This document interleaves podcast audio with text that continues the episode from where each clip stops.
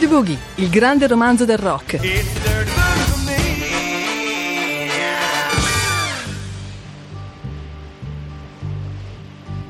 James Brown, Una notte nel nome di Martin Luther King, di Mauro Zanda. Sitting in the morning sun, I'll be sitting when the evening comes, watching the ships roll in. Then I watch them roll away again. Yeah, I'm sitting on the dock of the bay, watching the tide roll away. Ooh, I'm just sitting on the dock of the bay, wasting time.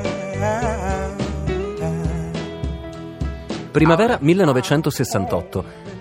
Le radio inondavano l'etere con le note dell'ultimo meraviglioso Otis Redding. Aveva fatto giusto in tempo ad inciderla prima del tragico incidente aereo che lo avrebbe portato via per sempre. Ma quella primavera sembrava comunque una stagione ricca di promesse, tutto appariva più lieve, armonioso.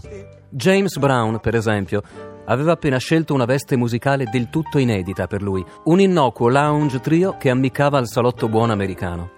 Ma le brutte notizie erano purtroppo dietro l'angolo e con esse sarebbe arrivata anche l'ennesima svolta musicale del padrino del soul. Sunny. Yesterday my life was filled with the rain. Oh baby. sunny. You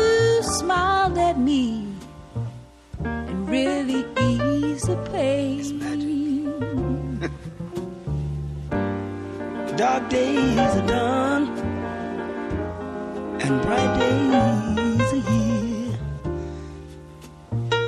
My sunny one shines so sincere. Sunny, I'm so true, one so true. I love you. In quei giorni James Brown era appena tornato dalla sua prima tournée africana ed era pronto a dare il meglio di sé in un grande evento previsto l'indomani al Boston Garden. Quel mercoledì 4 aprile 1968, però, giunge la più tragica delle notizie. Il reverendo Martin Luther King, l'uomo che stava conducendo la comunità afroamericana lungo il tortuoso cammino dei diritti civili, era stato assassinato a Memphis. Sotto shock, James decise che quel concerto non avrebbe più avuto luogo. Ma il giorno successivo il sindaco di Boston gli chiese di ripensarci nel disperato tentativo di salvare la città dalla furia delle rivolte nere. La scelta si rivelò giusta. Il padrino non solo si fece carico di quell'enorme responsabilità, ma comprese appieno il significato politico di quel gesto.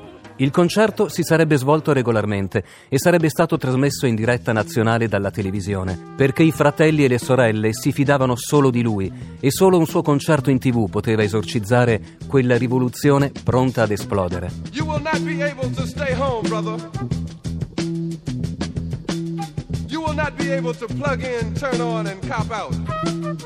You will not be able to lose yourself on Skag and skip out for beer during commercials because the revolution will not be televised.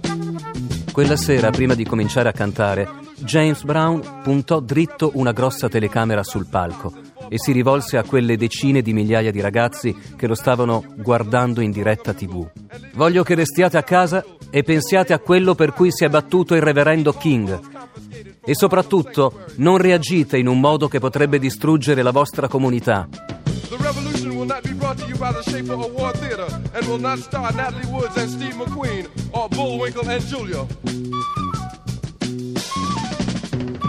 The revolution will not give your mouth sex appeal. The revolution will not get rid of the nub. The revolution will not make you look five pounds thinner because the revolution will not be televised, brother. Miracolo della persuasione mediatica o del carisma nero, difficile a dirsi. Quello che è certo è che quella notte James Brown salvò Boston dalle sommosse.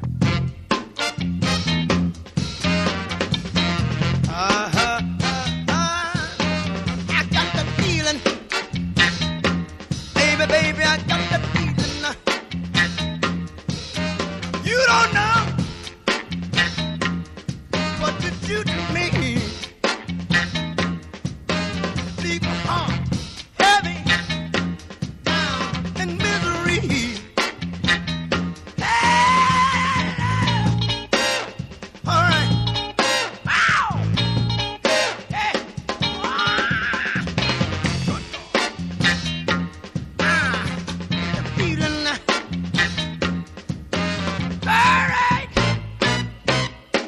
Ex lustrascarpe e ballerino di strada, Mr. Dynamite ha incarnato il desiderio di riscatto dell'uomo di colore americano, una figura d'artista popolare e intransigente, ricca di contraddizioni, ascese e precipizi. Era un personaggio assai complesso. Non c'era leader politico o reverendo allora in grado di calamitare la sua gente come lui, figlio dell'America rurale e del Sud, cresciuto con la strada come unica maestra, senza madre, solo a tratti con un padre.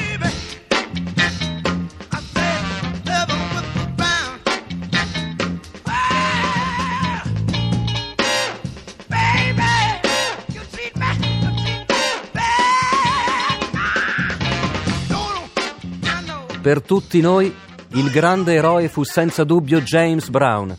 Immagina James Brown con la coscienza politica.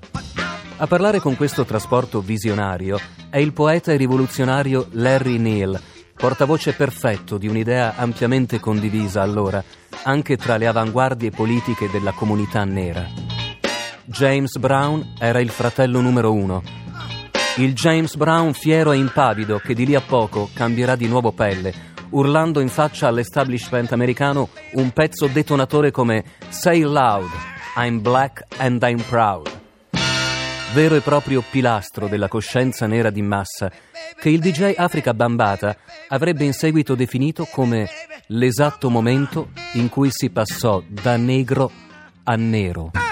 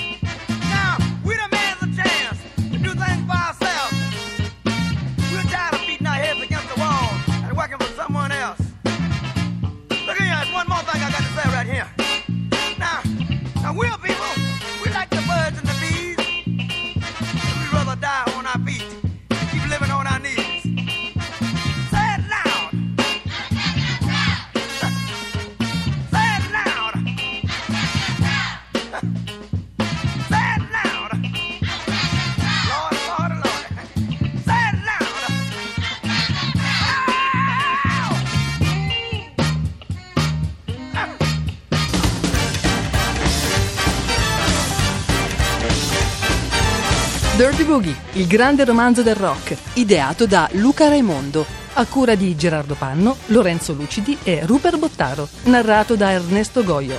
Colleziona le puntate di Dirty Boogie. Scarica i podcast dal sito radio2pod.rai.it.